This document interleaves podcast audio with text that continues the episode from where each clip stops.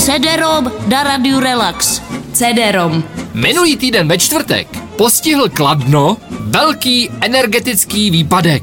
Téměř 60 000 lidí bylo bez proudu. A taky bez elektrické energie. Byli tací, kterým to vadilo. A byli tací, kterým to vyhovovalo. Třeba pan CD-ROM.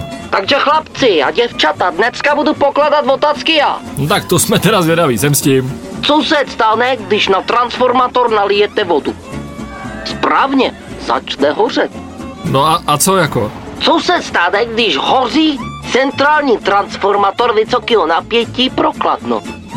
Skoro celý město je bez proudu. Jedu dál. Co se stane, když fotbalový fanoušek nemůže koukat na bednu, ve který běží fotbal? Srocuje se na ulici a dělá nepokoje.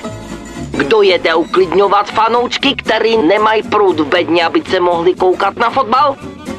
Policie. Z jiného soudku otázka, jo? Co nefunguje v obchodě, který je bezpečně zabezpečený, když není proud? Pochopitelně zabezpečovací zařízení. A co děláme my, když všechny zabezpečovačky nefungujou? Pracujeme. Od 5 do 9 ranní džem.